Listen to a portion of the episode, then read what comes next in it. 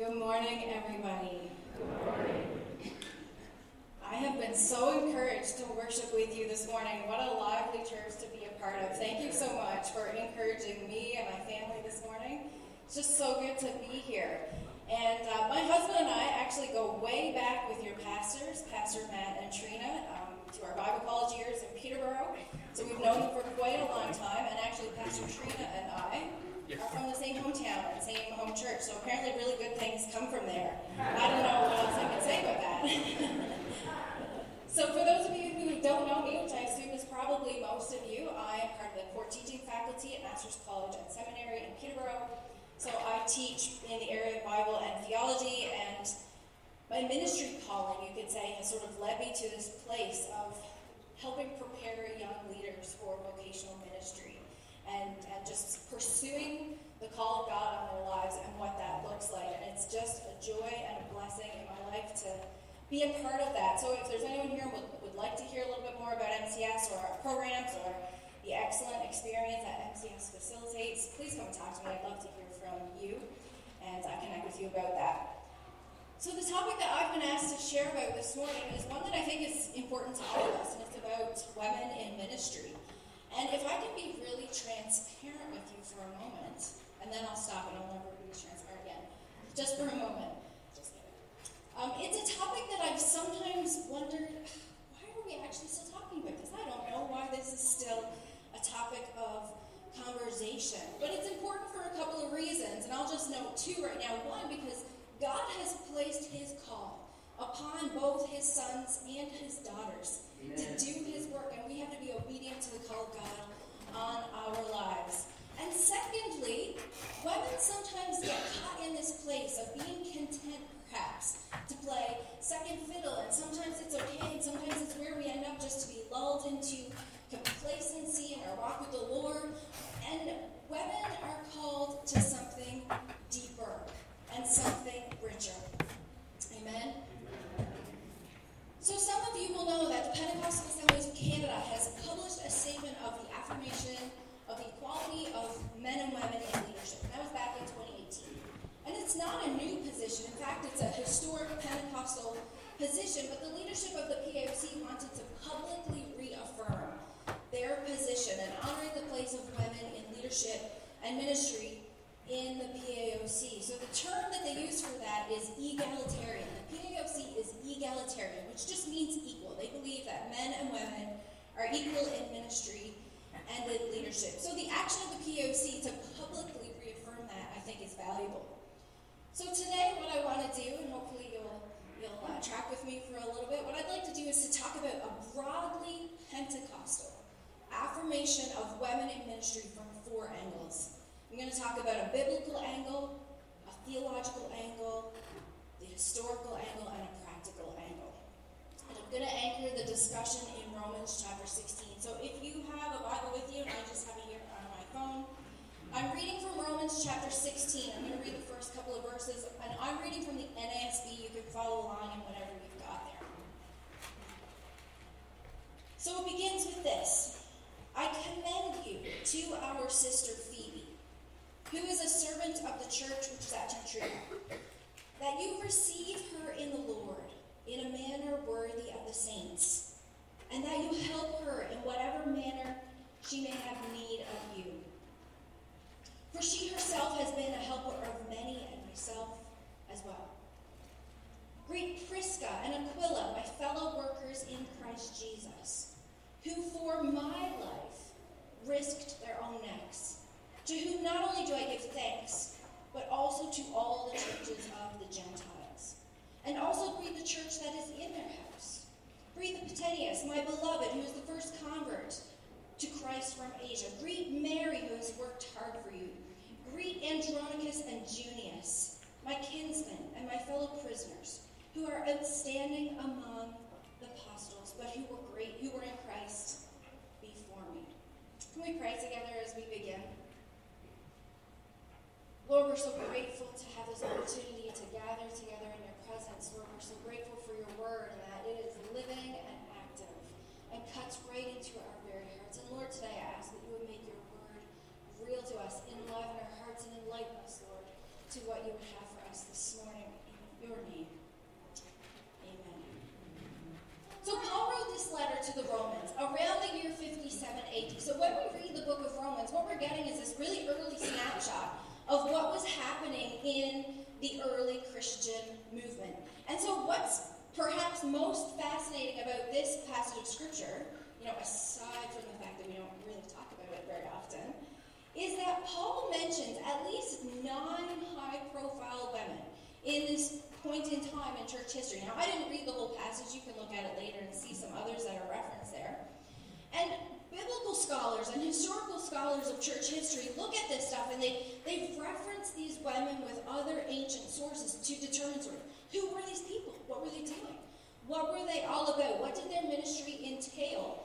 And what kind of influence did they have in the early church? And so one of these early influential women was Phoebe in the port city of Corinth. Now, Corinth was this interesting little city on a narrow peninsula of land, and Phoebe comes from the western port of Corinth called Cenchrea. So, what's interesting is that Paul calls Phoebe a deacon, and he actually only uses this term for only five people in all of his writings. He uses it of himself and of Phoebe and three others. So, this is pretty significant. So, what we know about Phoebe is that she probably was not a converted Jew. Instead, she was likely a Gentile. She seems to be a business person of some sort, just based on what we know of her. And so, when Paul was in Corinth, he writes his letter to the Romans, and it appears that Phoebe was traveling potentially for business purposes, and she delivers Paul's letter to the Romans for him. So, this tells us a couple of things. It tells us that she had a high degree of responsibility in the early church. And it's hardly insignificant that Paul mentions her as one of these really influential women or leaders in the early church. And so there are some people out there, perhaps you've heard of them, who like to argue that the early church was dominated entirely by men. That actually wasn't the case, and Romans 16 demonstrates that for us quite well. So when we talk about Phoebe, we're talking about a deacon. So the ministry of a deacon in the early church included tasks like leading and preaching and teaching. And so it was a ministry of oversight over the church body. Paul also designates Phoebe by a word called prostatis. So that's a Greek word, and you're like, I don't care what Greek it's okay. But it just means a benefactor. That's what the word is translated to. So in Roman society, and maybe some of you will know this and maybe this will be new to some of you, Roman society is unlike our typical Canadian society right now. Sometimes the problem is we read English scripture and we just assume, uh, interpret it kind of in the moment. But we have to be aware of what was happening at the time to interpret really well. So in Roman society, there was what was known as the patron client society. And so this, this really characterized Roman society. So there were the upper class patrons of society and the lower class clients. So a client was someone who owed something to the patron, and a patron, on the other hand, was a person of means and influence, and there were not a lot of patrons, but there were a lot of clients. And so the, the client kind of owes something to the patron. And so the clients generally loyal to the patrons, and the patrons in turn sort of protect or offer some level of care to the client. But the client was always indebted to the patron. So you have to think about it in terms of a very hierarchical society where there were these people on top and everyone else on the bottom. and It's like you're begging for scraps, and you really want these people at the top to be able to help you. So, why am I saying all? I'm saying this because Paul calls Phoebe a prostatis. So this tells us that she was a benefactor to Paul. Paul was in debt to her in some way that could have been financially or otherwise, but it's well attested that a prostatis carries with it this idea of wealth and independence, which we're not sure exactly what that meant for Phoebe, but it's understood that Phoebe was a colleague and a co worker of Paul's, but that Paul was potentially the client, while Phoebe was the patron. And so perhaps, I don't know this, this group of people, I don't know this congregation or, or what station of life you all come from, or what sorts of things you're involved in, but perhaps there are some Phoebes in the room today. women who perhaps work outside the scope of pastoral ministry, maybe ministry leaders or volunteers, um, women who are offering yourself to the kingdom of God in any number of ways as a deacon, as a leader, as a benefactor. And you know what? The church needs Phoebes. The church needs people like that who can serve the kingdom ministry from their station in life, to fund the ministry, to lead the ministry in any number of ways. And so, if that is God's calling for you in the season of your life, give yourself to it wholeheartedly and with everything that you have. Perhaps there are business people here in this congregation or people who have resources to contribute to the work of the ministry. And I would just challenge each of us to pray and ask the Lord, what is it that we can give to the kingdom work? Not everyone is called to serve as a pastor, but we are all called to serve the kingdom ministry. Amen? There's another name in this list in Romans chapter 16 that I want to draw your attention to. And it's Priscilla. So Priscilla appears not only here in Romans chapter 16, but she also appears in 1 Corinthians. She also appears in the book of Acts. She also appears in 2 Timothy. And she's always mentioned along with her husband, Aquila. So it's understood in Christian scholarship that Priscilla was sort of this important, well traveled, influential missionary church leader. Her work occasionally intersected with Paul's. And Priscilla and Aquila, or Prisca, um, as some versions would say, they worked together as co laborers. And they were a ministry couple, much like you folks have here at Liberty. They were co laborers together in the ministry, and their roles included things like preaching and teaching and leading a house church and all sorts of things. But Priscilla and Aquila were actually active in ministry before they met Paul in Corinth. And so it's actually interesting to note that in most of these references in Scripture, Priscilla's name occurs before Paul's, which tells us the authors of Scripture were trying to tell us something. She's typically listed first. She was likely the leader of the house church. So some scholars actually believe Priscilla was a presbyter due to her prominence. Some actually believe, and we can't really prove this, but some actually believe she may have been the anonymous author of the Hebrews. I'm not making a statement on that, but just to show you that she was held in high regard in the early church and in leadership. And so there's a bunch of other really influential women that we can talk about in Romans chapter 16.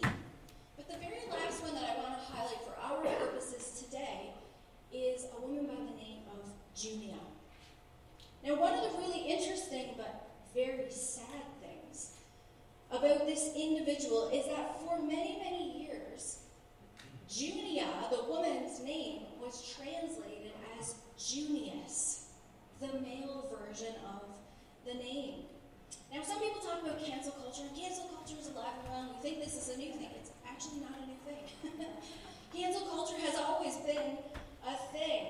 And in fact, Junia has been canceled in some ways, even by Christian scholarship.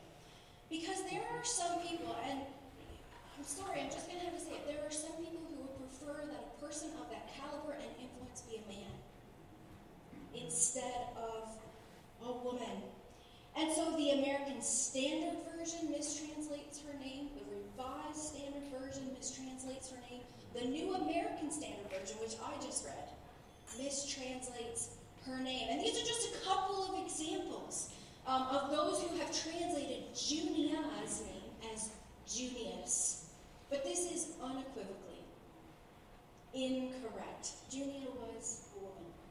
And there's tons of historical information to back this up. I can't get into all of it, but there are um, Bible translations. The first 1,000 years of church history attest to this. There are Greek and Latin, Roman inscriptions that attest to this. We have all sorts of information. But not only was there a female apostle of the same rank as Paul himself, but Paul says she was a. And she was outstanding among the apostles. Now, I don't know if there's anyone here who's really familiar with our history as Pentecostals, we had a lot of Junias in our history. We had a lot of women who were pioneers in the field and who were willing to rough it and experience difficult things. Why? Because God called them to it.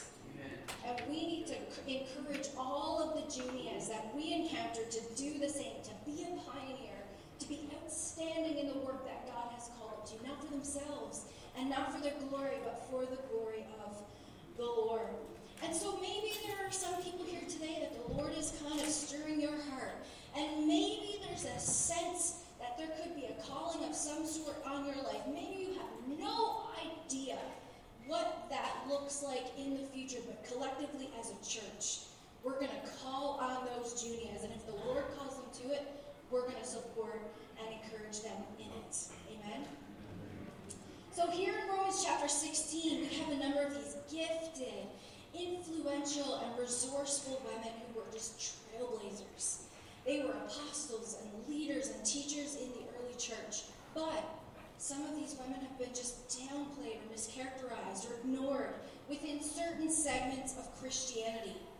And there are some people who want to fixate on some of Paul's more challenging or problematic references about women, and we're trying to figure out well, what do those mean. I'm just going to throw out there there's a lot of historical and cultural stuff that we would also need to look at when we go down that road.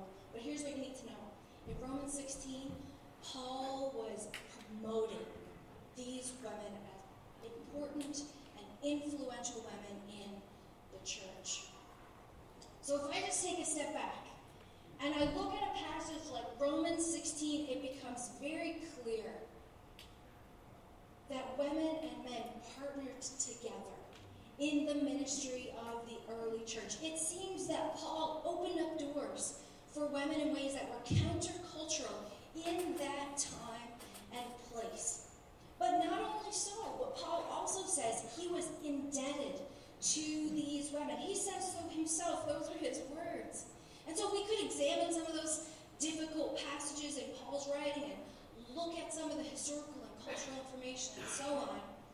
But when I examine them side by side, with passages like Romans chapter 16, that elevates the contributions of these women like Phoebe and Priscilla and Junia do you know what I see? I see women and men working together, partnering together in their gifts to further the cause of the kingdom of God. It is never about a person, it is always about the kingdom. Amen. And so the way that I see and understand Scripture leads me to this egalitarian position. I share that with the PAOC. And, and again, egalitarian just means equal women and men are equal in their gifts and calling and thus should have equal opportunity in ministry and leadership. And this is where the POC is at. And so, let me just speak to the elephant in the room for a moment. I'm not talking about any person, by the way, don't get wrong. But if we were to just say, well, maybe our biblical uh, interpretation is enough, I know that that's not enough for some people. I understand that some other people may not come to the same conclusions based solely on this Bible passage or that. So perhaps we need to broaden the conversation beyond simply a biblical understanding and also talk about our theological position as Pentecostals as well. So let me talk about point number two the theological position. Now, Pentecostals, as you know, and this is the time of year where we're talking about Pentecost and emphasizing our Pentecostal position. Pentecostals have historically emphasized Joel's prophecy, foreshadowing the outpouring of the Holy Spirit. And Joel chapter 2 indicates that I will pour out my spirit on all people. Your sons and your daughters will prophesy. Your old men will dream dreams, your young men will see visions, and even on my servants, both men and women, I will pour out my spirit in those days. And this is what God's people were looking forward to in the New Testament, of course. And we know that after Jesus has ascended into heaven, and the followers of Jesus were gathered in the upper room together.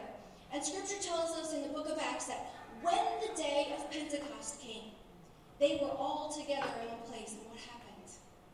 There was a sound like the blowing of a violent wind that came from heaven and filled the whole house where they were sitting. And they saw what appeared to be tongues of fire resting on each of them. And they were filled with the Holy Spirit and began to speak in tongues as the Spirit enabled them. And it's important to notice in this season of Pentecost that our position of women in ministry is intricately connected with our theological understanding of the Holy Spirit. Let me explain. Pentecostals believe that the Holy Spirit and the outpouring of the Holy Spirit is available to all of the followers of Jesus to empower them to carry out his mission.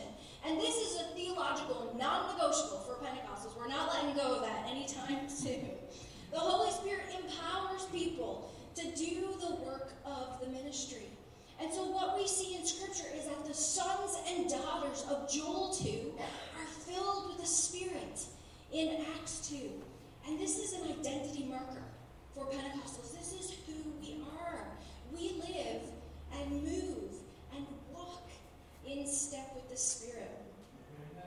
Our lives, our ministries, our families, our decisions, our morals, everything that we do is lived out according to the leading of the Holy Spirit.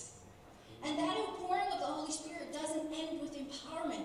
The Holy Spirit's work in our lives contributes to all sorts of things.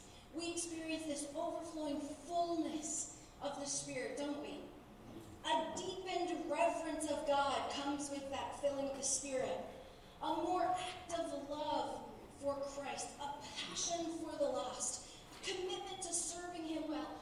All these things come along with this infilling of the Holy Spirit in our lives. Can any of you attest to that in your lives? Amen. Amen. And you know, I can personally attest to this. I was a teenager when I was just seeking the Lord in my life. And when I experienced this overflowing fullness of the Spirit, I can attest to this profound and deep love for God that overnight. It's not that I didn't love Him before I did, but I didn't know the depth of love that could be experienced after I was filled with the Spirit. And all of a sudden, after being filled with the Spirit, I had this profound passion to reach lost people with the message of the gospel. I would wake up at night and just have to pray for you. Pray for people. Has that happened to any of you? Where someone is laid on your heart, and you can't escape it, and you can just only pray. That's all you can do. My desire to be separate from the world and to live set apart for Him just grew. And for me, and I know this isn't the case for everyone, but for me, it was the beginning of a call. A call to ministry, a call to mission, a call to be set apart. And when the Holy Spirit filled me and empowered me for mission and enlivened my heart for His word in the church, my life was set on a new path. Amen. And at that point in my life, no one had to tell me. No one had to tell me that Pentecostals had written doctrine or positions on any of this. I had no idea. I didn't even know such things existed. But what I do know is that this is part of our lived experience as Pentecostals that when the Spirit fills us, our lives are changed. This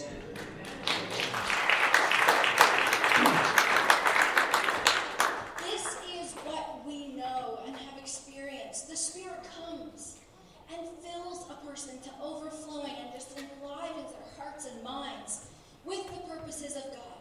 The Spirit empowers them for life and for service in God's kingdom.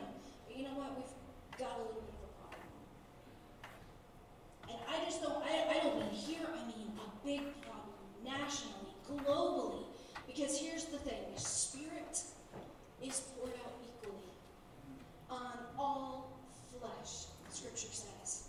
The Spirit is poured out equally on women and men. The Spirit empowers women and men equally for ministry. The Spirit enlivens the hearts of women and men, giving them passion and purpose to reach people with the gospel.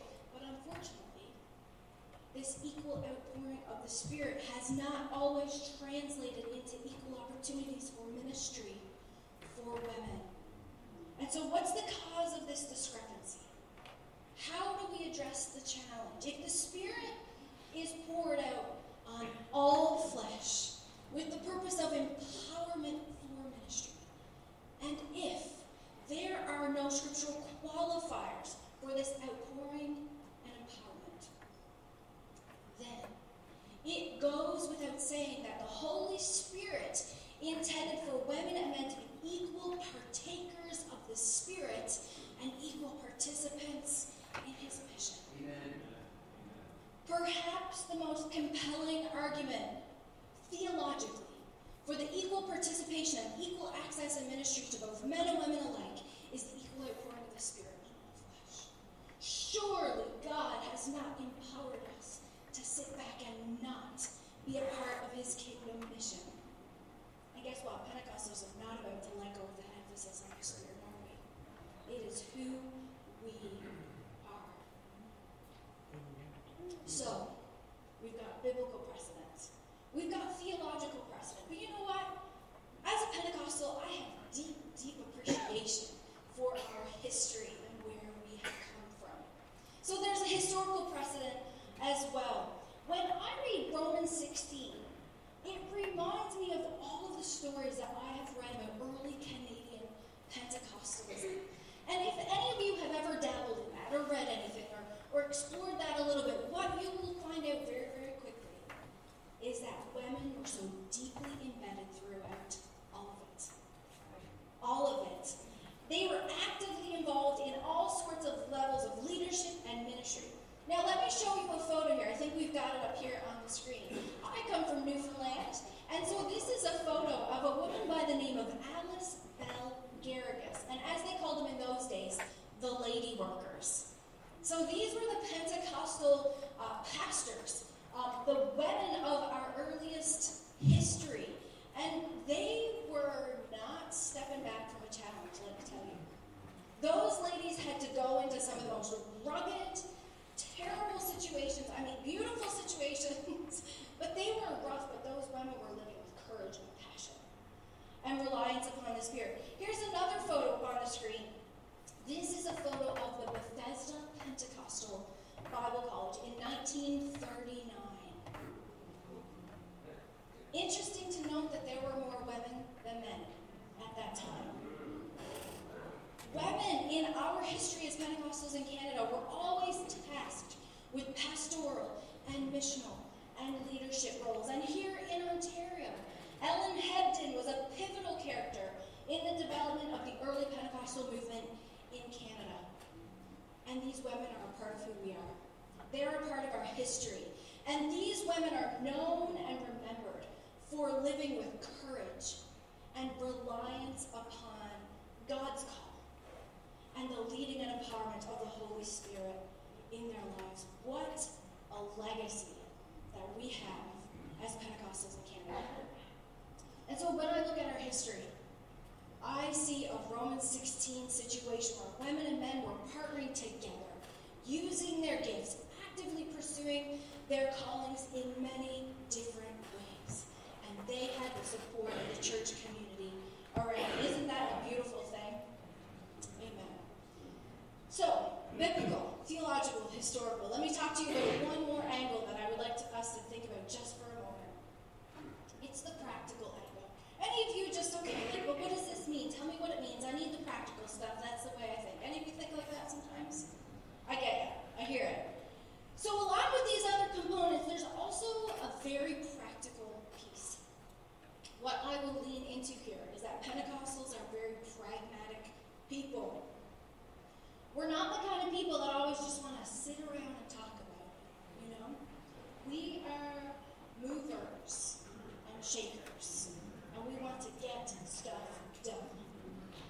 And historically, Pentecostals have been largely motivated by their missional thrust. And can I just can I just humbly suggest that this is something we need to hang on to as Pentecostals? We cannot lose sight of the mission.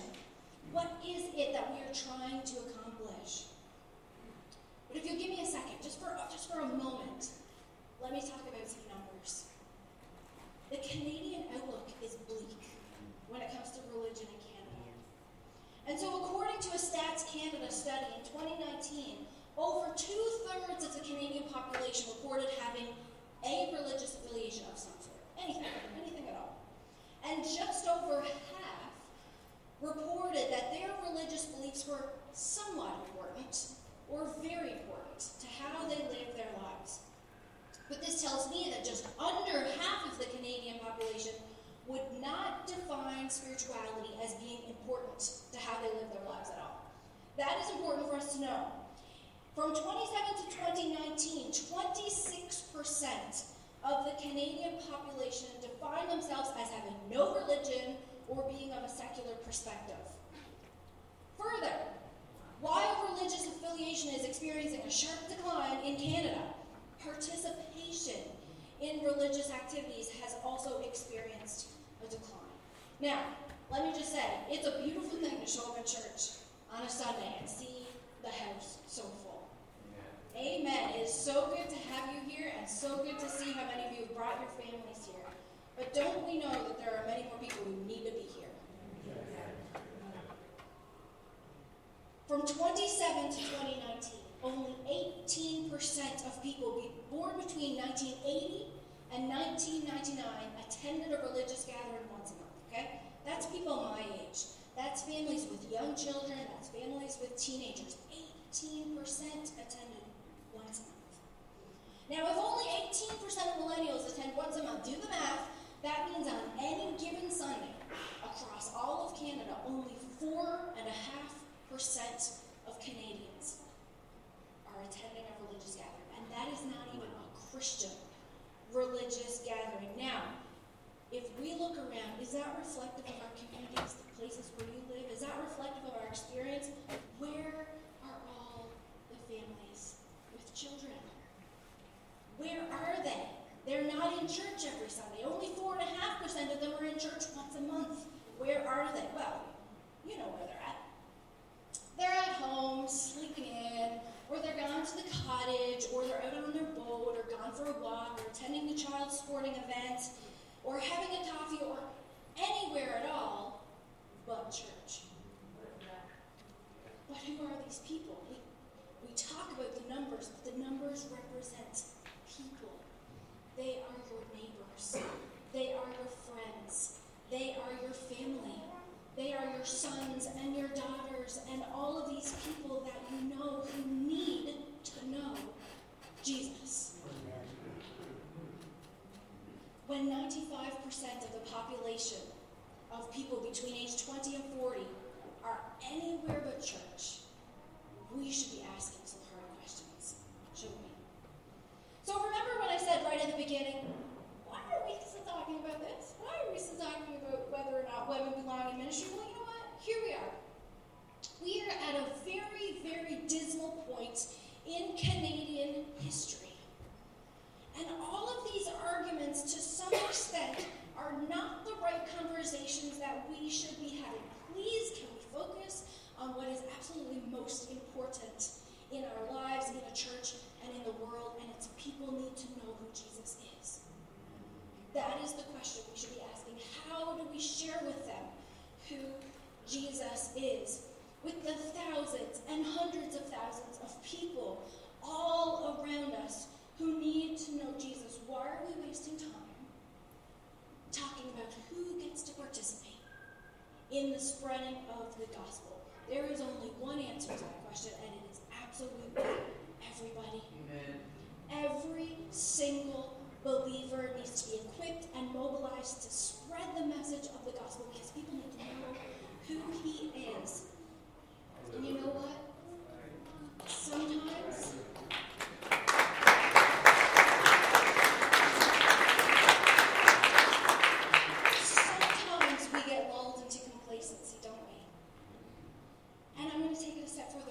sometimes we get really lulled into complacency. Because sometimes we get, we fall into this trap of thinking that, you know, the Instagram version of Christianity is enough for us. Sometimes the internet and the culture that we live in compartmentalizes women to a very narrow view of what it means to be a follower of Jesus as a female. It compartmentalizes women into a space where their Christian faith and experiences crunched down into Instagrammable quotes or tweeting the occasional Bible verse and, and thinking somehow that that's enough, but it's not. Those things in themselves are not wrong. Those things, if they represent our, our entire faith experience, are shallow. There's nothing wrong with those things as a part of a lived experience of faith, but if they are reflective of our journey of faith, then we have got big, big problem. Women, you are called to something greater, something deeper, and something higher. The question is, are you willing to go there with Him? I'm going to ask Pastor Matt and the worship team to come back, and they're going to be prepared to lead us in a song as we prayerfully reflect on what God is calling us to. But I want to issue a call to this congregation and others as well. First of all, as a church, can we commit to supporting everyone, male and female alike, to be mobilized and equipped in their calling? Can we commit to supporting people in what God has called them to?